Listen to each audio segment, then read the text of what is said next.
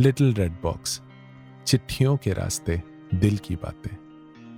प्यारी गटागट, तुम्हारा नाम लेते ही पंसारी की दुकान में रखी वो कांच की बरनी आँखों के आगे तैर जाती है, जिसमें वो तुम्हें सजा कर रखता था।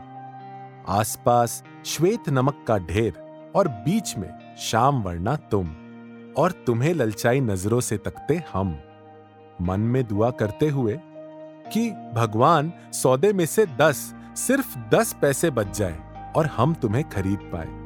और गटागट की तरह ही खट्टी मीठी ज़िंदगी रचने वाले भगवान अक्सर मेहरबान हो जाया करते थे। दस पैसे में पाँच गटागट का वो कीमती खजाना लेकर, दुकान की पेड़ी से नीचे उतरकर, पहला काम होता था मुँह में घुमड़ रहे पानी को सरेंडर कर गटागट को सीधे उसके हवाले कर देना। और उसके बाद के दिव्य अनुभव को तो शब्दों में बयां नहीं किया जा सकता। हम्म नमक, शक्कर, जीरा, इमली, आंवला, आमचूर, चूरन और जड़ी बूटियों का वो मिश्रण किसी दूसरे ही लोक में ले चलता था।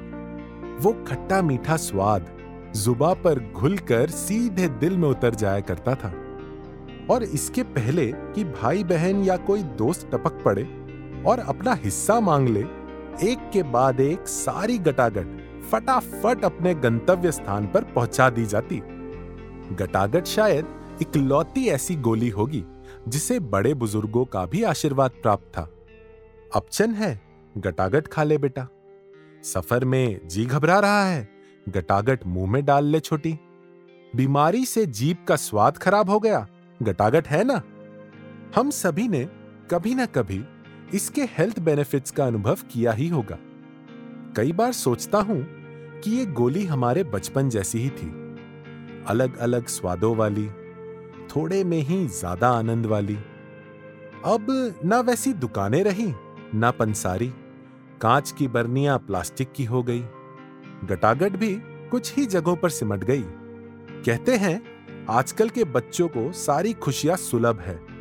पर कभी कभी सोचता हूँ चमकदार रैपर के दीवाने और 50-60 रुपए में दो गोले नुमा चीज़ें खाकर खुश होने वाले आजकल के बच्चे कितना कुछ मिस कर रहे हैं। आखिर जिसने अपनी देसी कैंडी गटागट का मज़ा नहीं लिया, उसने क्या किया? तो क्या ख्याल है दोस्तों? आज फिर कहीं से ढूंढ लाई जाए अपनी वो बचपन वाली गटागट? हर एक लफ्ज है फीका है, बेस्वाद सा है। हर एक लफ्ज है, फीका है, बेस्वाद सा है।